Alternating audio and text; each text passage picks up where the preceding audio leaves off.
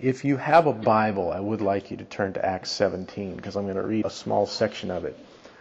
Brothers and sisters, the gospel is Jesus is the Messiah of Israel and he is the Lord of the world. And that gospel claims the believing allegiance of every human being. And it summons everyone, rich and poor, wealthy, needy, powerful, weak, to acknowledge that Jesus Christ is the world's true Lord. And that gospel has brought great opposition everywhere it's been proclaimed, especially to power. And it brings opposition to those who refuse to owe their allegiance to Jesus, the true Lord, and instead bow their knee to some other God. That's pretty much the story of the book of Acts. it was a collision of two kingdoms and two worlds. And I just want to read out of Acts 17 because I think the story is awesome. Paul goes to the city of Thessalonica, and I'll read from verse 2. And according to Paul's custom, he went to them and for three Sabbaths reasoned with them from the Scriptures. He's talking about the Jews in Thessalonica.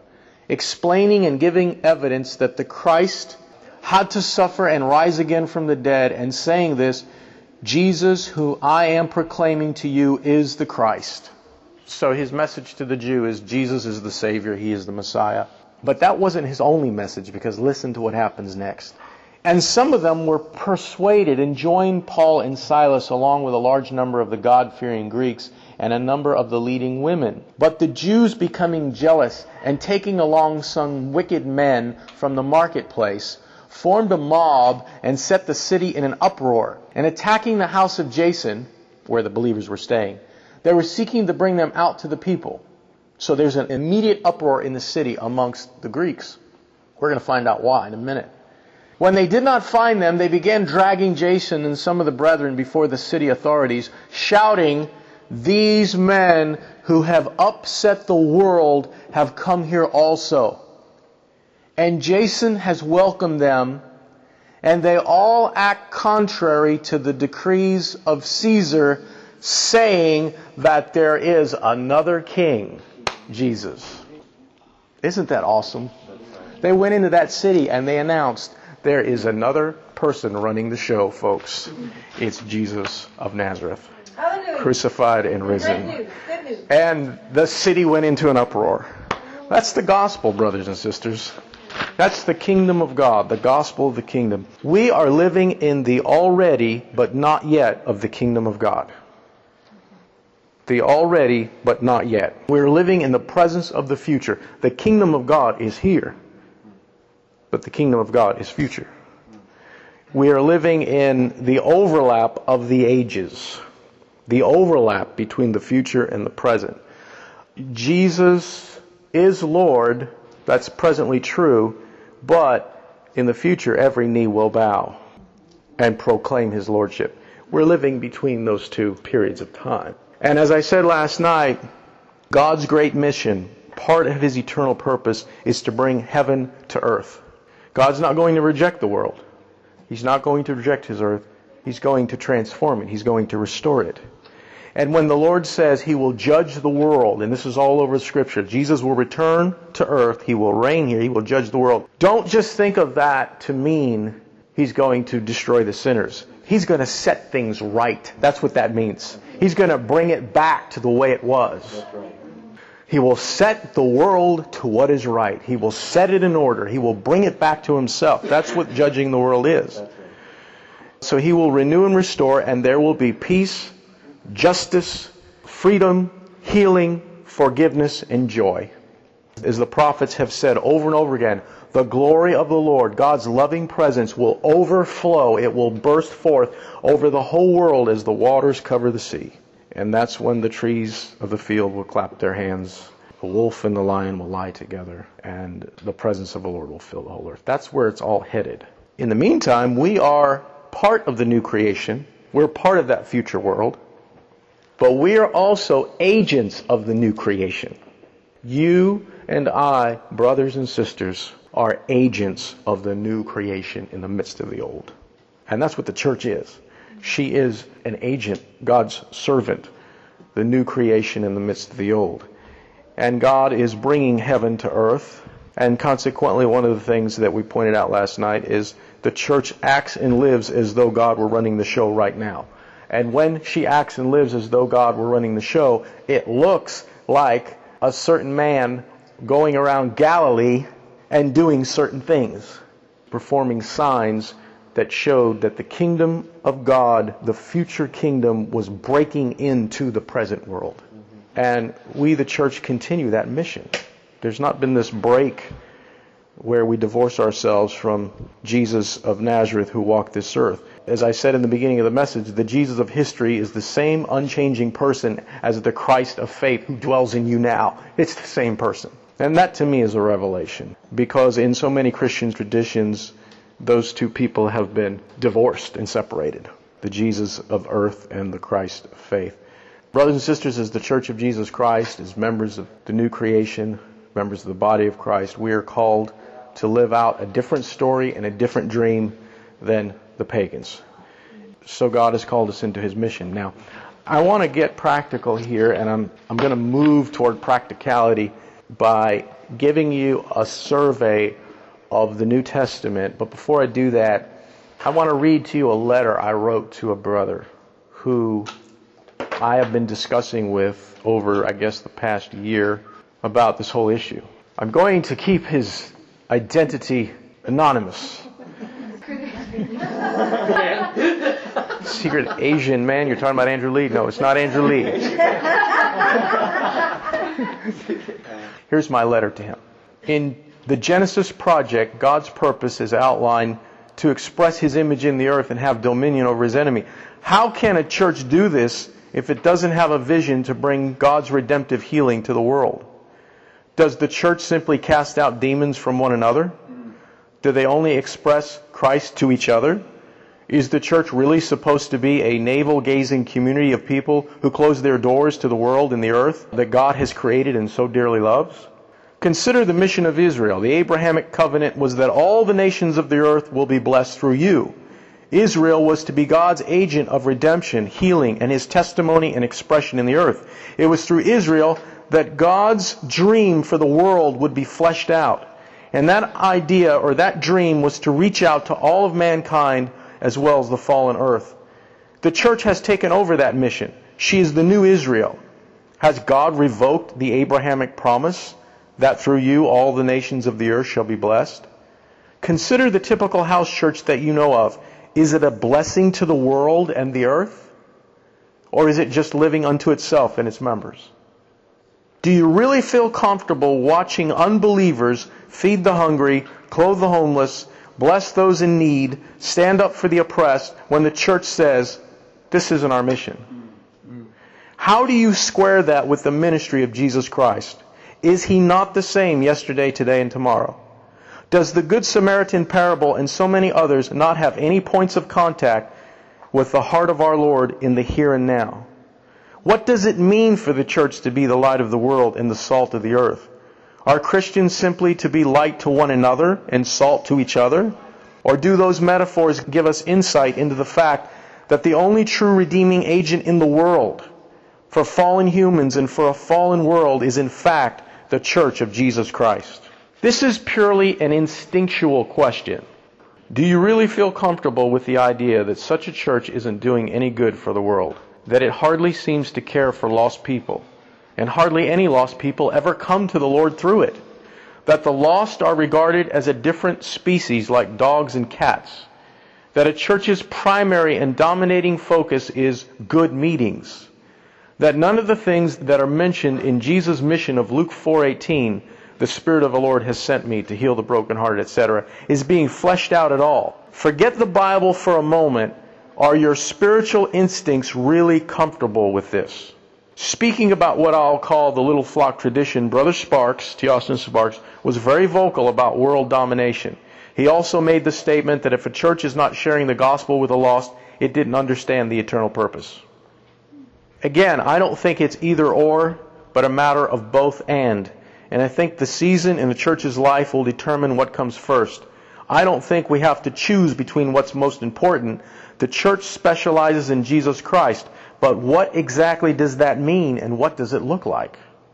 Throughout the years, I've watched some Christians verbally major in Jesus Christ, yet they didn't seem to know the heart of Christ very well at all, and their conduct and character contradicted his nature.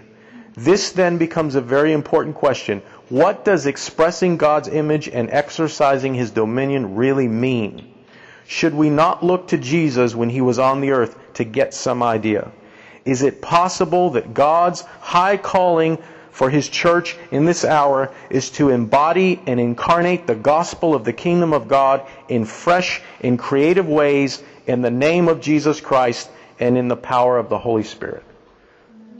That was my letter.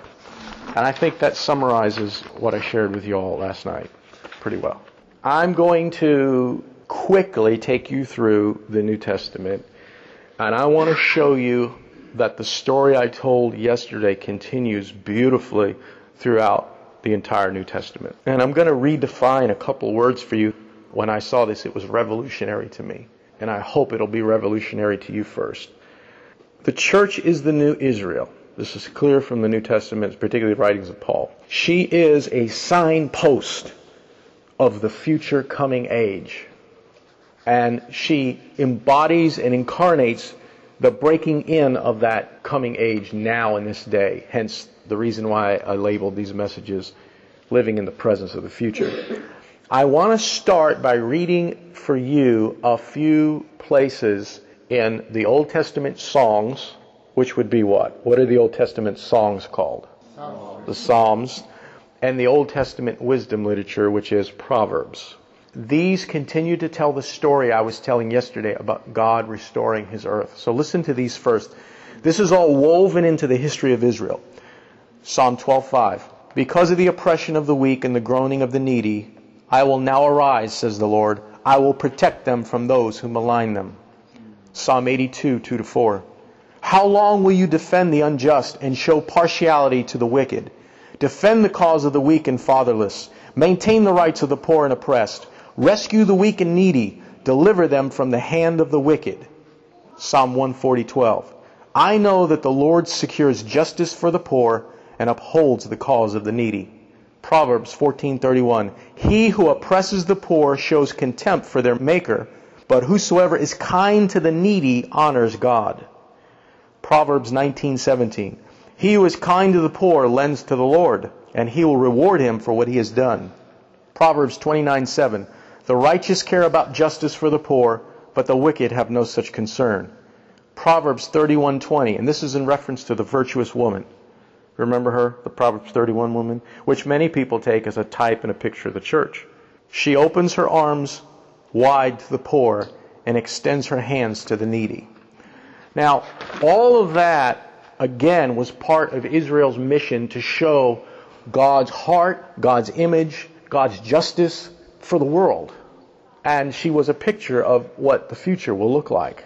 Now, I have had people say to me, Frank, the New Testament is silent about the Church of Jesus Christ caring anything about the world other than salvation. All we should be concerned about is the salvation of souls. Of course, there's some who say we shouldn't even care about that. But in the evangelical world, we should care about the salvation of souls, but that's it. Our task as the people of God ends there. I believe that's totally an error and it is a break with the biblical story, the story from the beginning on. And it's a violation of this idea of the gospel of the kingdom that Jesus preached, Jesus being Lord. I'm going to redefine two words for you, and I'm redefining them, I believe, in the light of Scripture, and I think you'll see this very clearly. I have been taught that these are cuss words in the Christian vocabulary. I have been taught that these are words that no Christian should use, and if they are ever used, it's always in a negative light. Are you ready for what they are? Hold on to your chair now. Doing good and good deeds. Bad, bad, bad, bad, bad. I don't want to have any, I'm a Christian. I don't want to have anything to do with doing good and good deeds. Why do some people feel that those words are taboo? because they conjure up in their mind this is human strength at work. This is the righteousness of the flesh at work. This is eating from the wrong tree. This is man woman in their own power trying to do something for God. That's what comes into mind. Now, there is a word in Scripture that means all those things. It is this the works of the law. That's what the works of the law is. And as Christians, we don't want to have anything to do with the works of the law. But doing good and good works in the New Testament usage do not mean working for God in the power of the flesh. I'll tell you what they mean. Doing good is expressing the life of God Himself in Christ. That's what doing good is. Good is a life form. Good is God Himself. Good is Jesus Christ. That's what good is. It's not a thing, it's a person. And doing good or good deeds is the act of allowing God through the Holy Spirit to express His life in outward conduct. And I'm going to prove this to you right now by looking at the way Jesus used it and the way that Luke used it to refer to Jesus. This is Acts 10:38. Listen to this. God anointed Jesus of Nazareth with the Holy Spirit and power, and he went around doing good and healing all who were oppressed of the devil because God was with him. Now, three observations. Jesus Christ did good by the power of the Holy Spirit. God was with him, and doing good in this context meant alleviating human suffering. It meant healing those who were oppressed of the devil. Okay? So when you hear doing good, I want you to think this is God acting through human vessels. That's what doing good is. What is good works? It's God acting through a human being. Jesus lived by God's life, correct? Did he not live by the life of the Father? Well, if you want to find out what that looks like, look at what he did. That's what good deeds are. It's the Father working through the Son. Now listen to Luke 6 verse 9. Jesus heals the man with the shriveled hand, and when he does, Jesus says to the Jews, which is lawful on the Sabbath? To do good or to do evil? To save life or to destroy life? Doing good equates alleviating human suffering, and that's a work of God. It's not a human work. It's not the works of the law. Now, I'm trying to make this clear because I'm telling you, many of you have been conditioned to think that doing good is bad. It is not. It is God working through you. Okay, now, with that in mind, let's go through the story. I'm going to do this real quick, and I'm just going to read passages out of the New Testament. In Acts 2 and 4, the church in Jerusalem distributed to everyone who had a need. Now that is in reference to the Christians, brand new Christians in Jerusalem. So they were taking care of their own. But there is a strong tradition that says that when the church in Antioch sent money to Jerusalem because they were going through a famine, the early Christians not only took that money and helped one another, but they helped the unbelieving Jews around them. And I will tell you, I believe that tradition is true because we have good, strong historical basis to show that the church always did this from early on up until at least the fourth, fifth century. And I'll show you this later. When James the Just, the brother of Jesus, was killed, and when his murder was being plotted by the Jews, the Pharisees and, the Sanhedrin, they plotted his murder. This was in 62 AD the Jewish community in Jerusalem who were not Christians.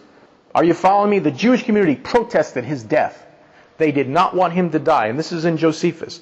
It was because he showed the kingdom of God, which included the poor in Jerusalem who are not Christians. They protested his death. I think that's amazing. Acts 9:36 in the church of Joppa there was a disciple named Tabitha who's also called Dorcas who was always doing good and helping the poor. Here's a sister in the church, and Luke makes clear he wants us to know what kind of woman she was. Uh, I've read that for years and just shot past it and didn't think anything of it.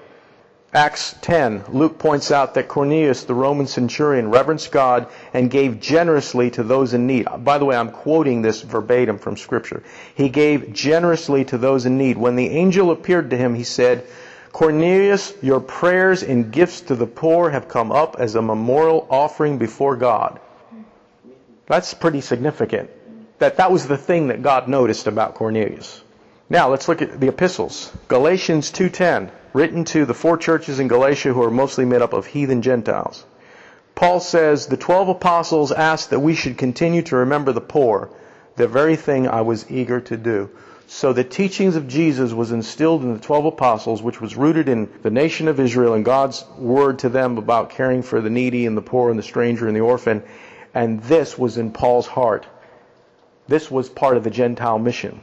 And Paul's telling the Gentiles that the 12 wanted us to go to the poor and it was in my heart to do that.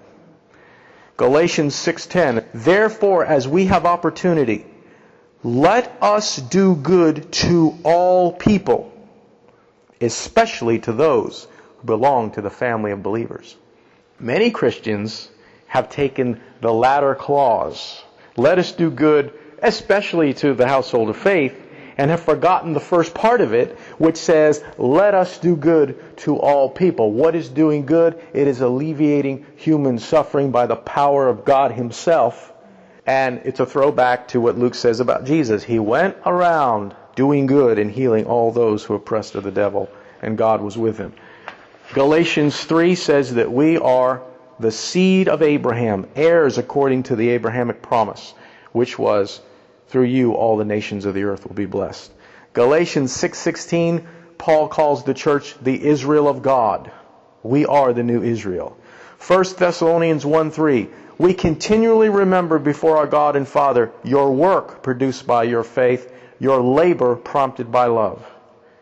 Now here is a church in Thessalonica that is doing some kind of work and some kind of labor. And in 2 Thessalonians 2:17, may God encourage your hearts and strengthen you in every good deed and word. 1 Corinthians 15:58. Now who can tell me what 1 Corinthians 15 is about? I know that John probably knows. Okay, he's talking about the resurrection. He talks about the resurrection of Jesus, and then he talks about the resurrection of the dead, and then he explains to them that they will be resurrected just like Jesus was. But listen to how he ends the chapter. This is verse 58. He doesn't say what we would think he would say based upon the gospels we received. So, brothers and sisters, lift up your heads on high and wait for that wonderful resurrection where we'll go to heaven and be with Jesus. That's not what he says. Here's what he says. Therefore, therefore, always giving yourselves fully to the work of the Lord, because you know that your labor in the Lord is not in vain. Now, brothers and sisters, listen to me. Anything that you do by the Lord's power and the Lord's grace and the Lord's life for His coming kingdom is not in vain. It's not in vain. It will last.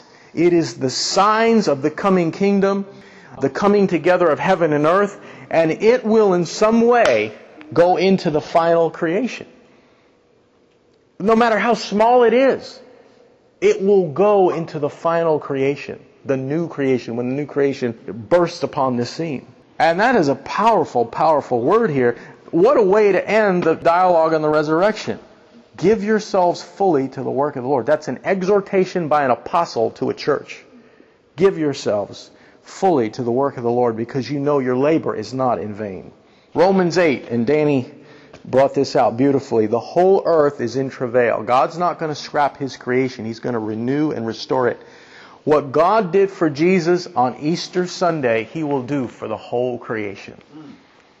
He will restore, transform, and renew it. He will raise it up in newness.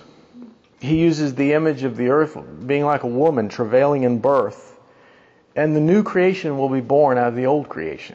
And one of the amazing things he says here, as I pointed out yesterday, is he then says the Holy Spirit now is groaning through you. What are we groaning for?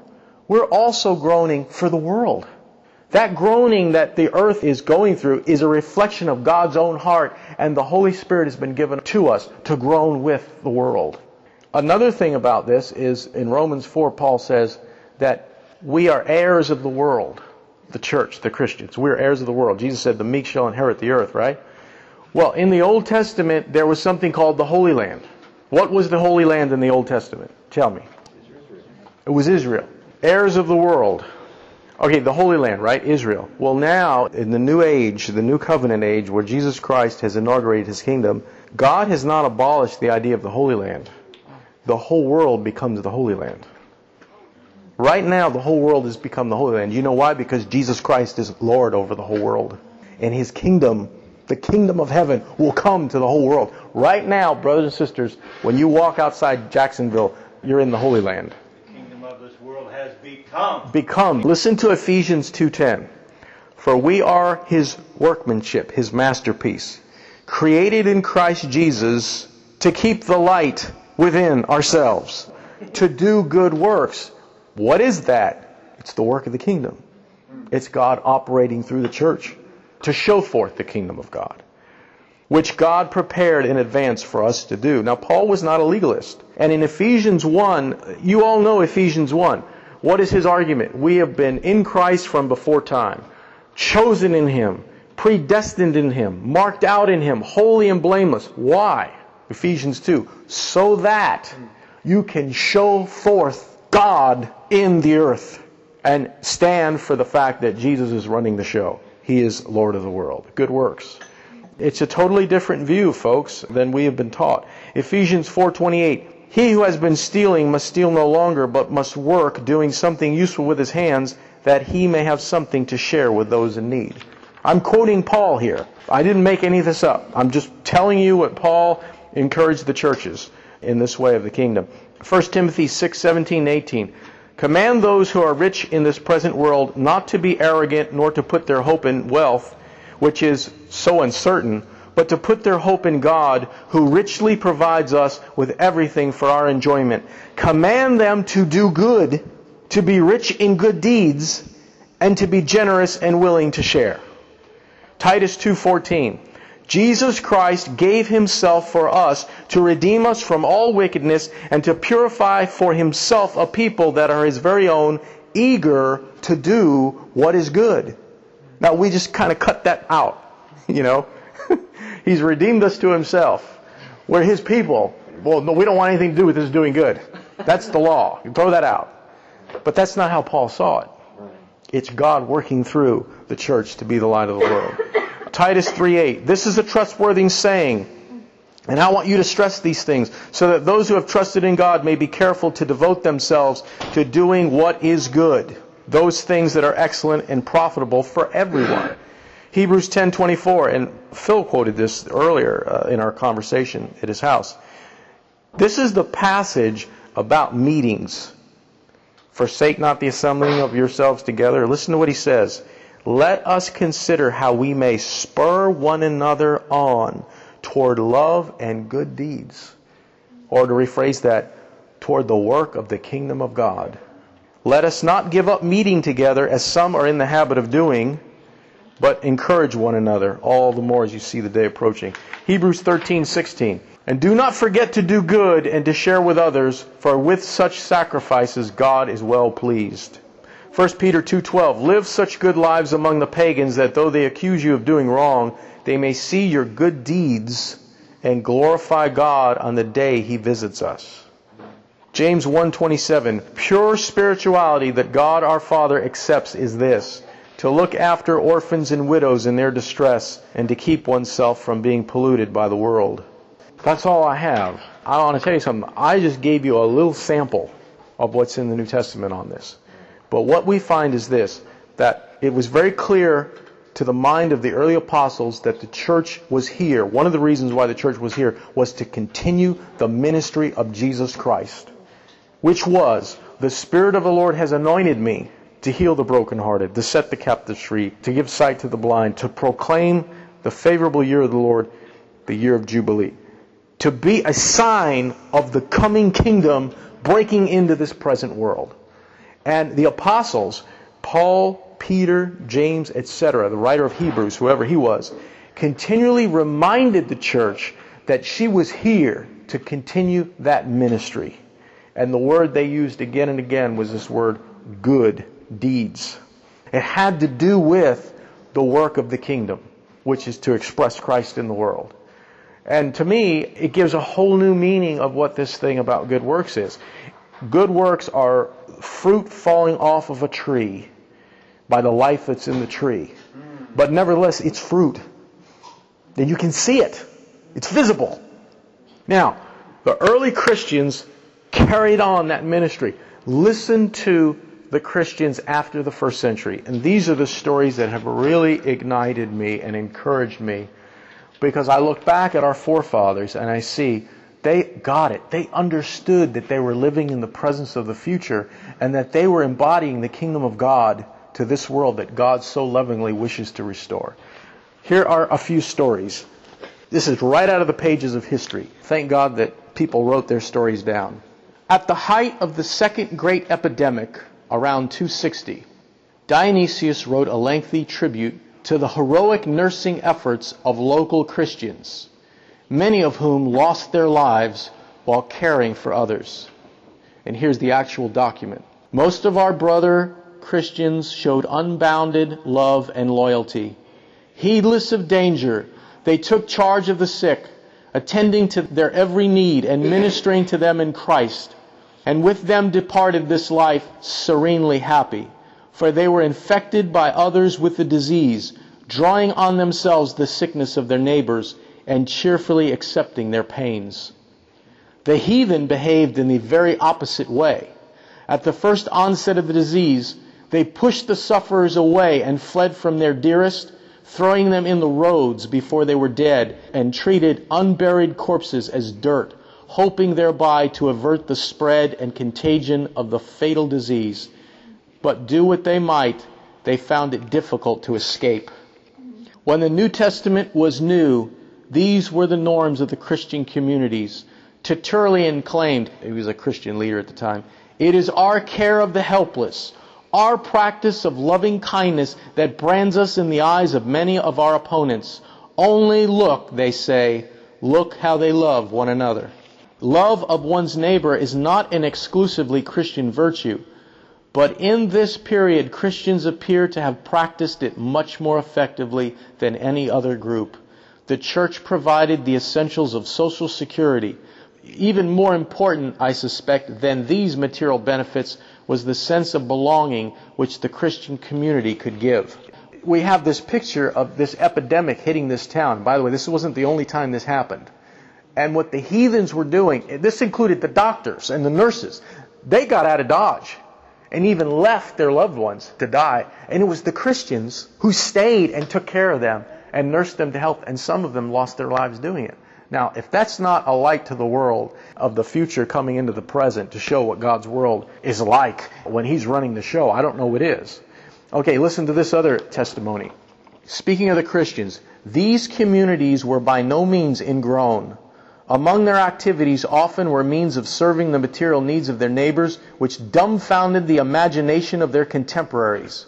For example, the Christians in Alexandria intervened on both sides in a civil war to attempt to mediate a dispute and to bring relief to both parties. The Christians in Carthage nursed the pagan victims of the terrible plague of 252.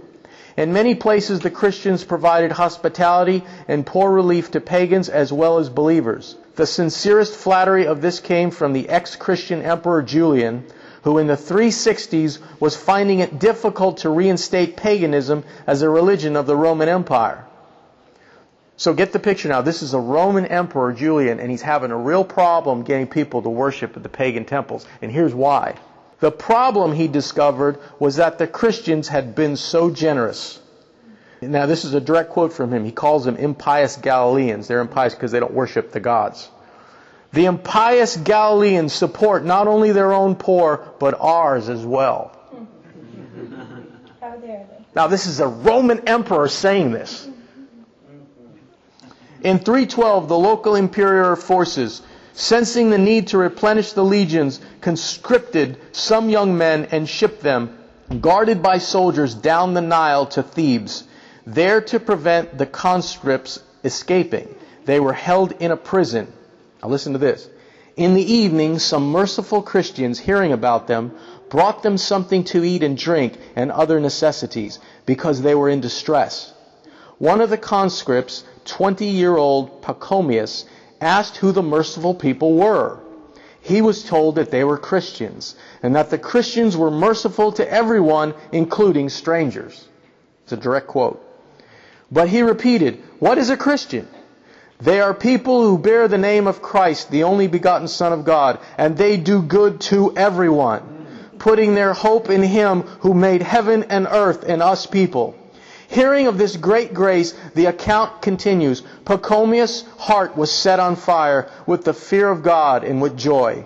Withdrawing alone in the prison, he raised his hands to heaven and offered himself in love for God and the service of others. Shortly thereafter, after being discharged, Pachomius went to a nearby village where he was baptized.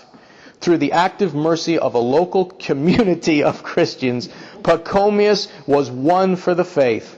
Pachomius was not an exceptional conversion, nor was it simply the result of the practical application of charity. It was the natural product of a community whose common life was animated by these values and it was actively attractive. So I come back again and I say to you, what made Jesus Christ so attractive to the people? It was that he showed them who God was in his activity. And the ones who crucified him and hated him were the ones in power who were not willing to accept his lordship. I have come to the understanding, brothers and sisters, at this point in time, that there are four dimensions of the church's existence on the earth. And maybe if you ask me five years from now, I may add a fifth, I don't know.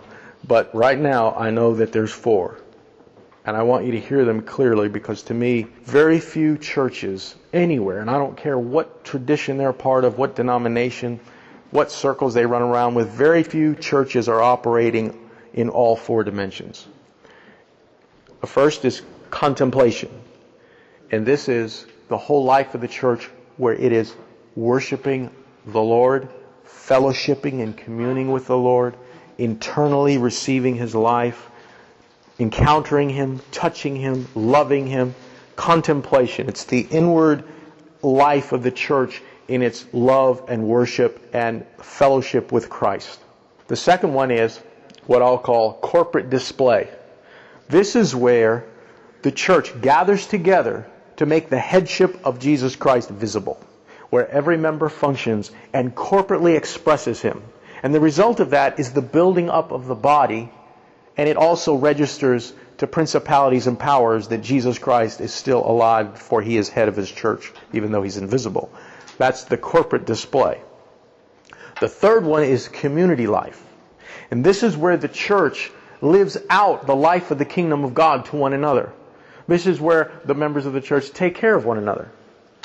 They live by a different set of values than the world does. They genuinely love one another. They're family. They're in one another's lives they express and reveal the love and life of Jesus in their interaction with one another as a community of people. The fourth one is commission. And this is the mission of God through the church to be an outpost of the coming kingdom to the world now. To show that the kingdom of God that we are part of and that is coming to this earth is now breaking into the world. And when the church begins to act out of the life of Christ and does things like this, to help the needy and the poor and to stand with the oppressed and to heal the brokenhearted through the power of the Holy Spirit, it is a sign that Jesus Christ is Lord and this is what the world will look like. Taste it now. This is what it is. And that's the commission of the church. I believe that all four of these dimensions, they overlap, but they're all necessary for the church to be who God has called the church to be. And if we look out in the horizon, at least for me, I see many churches excelling in the first, excelling in the second, some in the third, some in the fourth, but where is the church that is operating in all four dimensions? And brothers and sisters, the point of my whole message last night and today is simply this. Now there is a new season where the mission of God has just been expanded and his eternal purpose has just been unveiled a little bit more. And there's a new adventure to walk through. And it has to do with taking that light that you have and putting windows around it and living in the presence of the future to let that Christ who lives in you come out for others to see. Now, I said I was going to get practical. So now I'm going to give you a list of rules and regulations to follow. or you will have to obey this. What I want to do is tell you a little bit of my personal story very quickly, and then I want to read uh, an account of another church that's been engaging in this kind of kingdom work. And very early on, we developed a burden for the poor and the homeless in our town. And we acted on it. Now, I want to tell you, I did not have the understanding, I didn't have any of the understanding that I shared with you last night or today. None of it. But we were operating by instinct, spiritual instinct, as I look back at it now. And so we did several things. The first thing is one of the brothers, he's a single brother. He's still single today, by the way. Dear brother, he bought a home in the inner city and all of us together fixed up that home. We spent many hours, you know, making it livable because it was pretty run down. He got it at a dirt cheap price. So many weekends we were there refurbishing it, making it livable. It was about a four bedroom home when we were finished with it.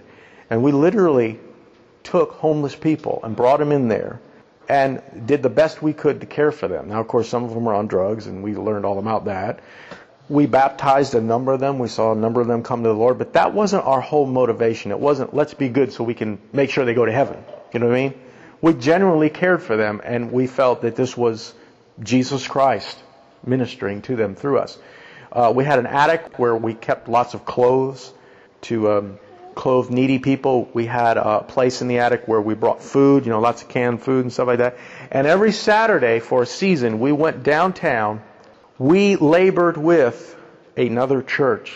But we felt that in doing this work, which looking back on it, it was the work of the kingdom, that in this area of helping the homeless and feeding the poor and sharing the gospel to the poor, that it was okay. And of course, as I shared last night, when John said to Jesus, Tell those guys over there who are casting out demons to stop. They're not part of our denomination. Jesus said, Do not stop them they are not against me, they are for me. Whosoever is not against me is for me.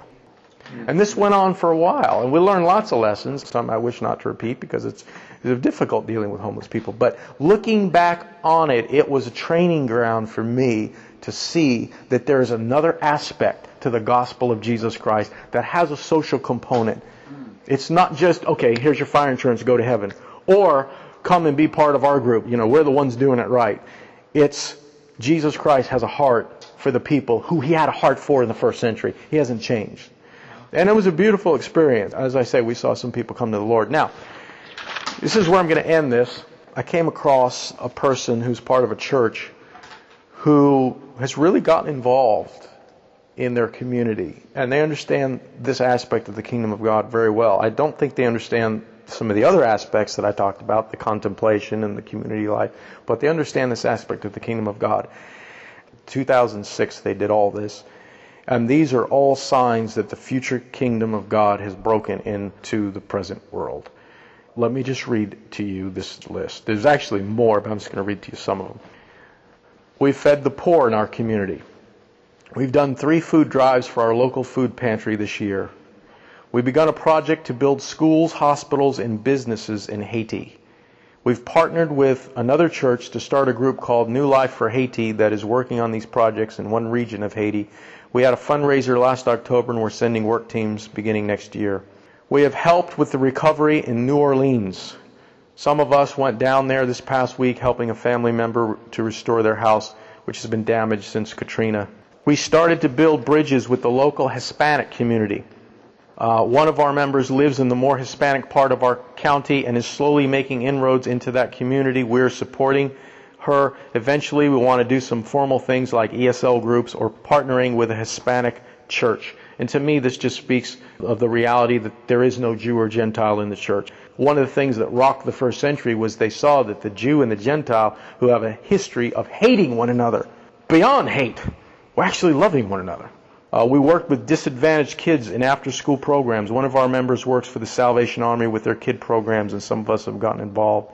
We've thrown parties to the poor and the mentally handicapped. We had a Christmas party last December and specifically invited everyone from the food pantry as well as the community center for mentally handicapped adults, which is also where we meet on Sunday mornings. We raised awareness about issues of fair trade third world debt relief, modern slavery, extreme poverty, global AIDS pandemic, and domestic abuse. Every week we have a missional highlight in the church where we talk about these issues and encourage our folks to get involved. This is just one example of one church, a very small church, by the way, probably a little bit larger than this, who are doing something in the Lord to express the kingdom of God. If you've gotten a vision of God's mission for the world, then I think it's only natural that you will begin to pray and seek the Lord as to how He wishes for you to express Him, His life in the city of Jacksonville, and operate by His life. But I think that spiritual instincts in you, I hope spiritual instincts in you have been heightened. You've been made aware of one aspect of the Lord's heart.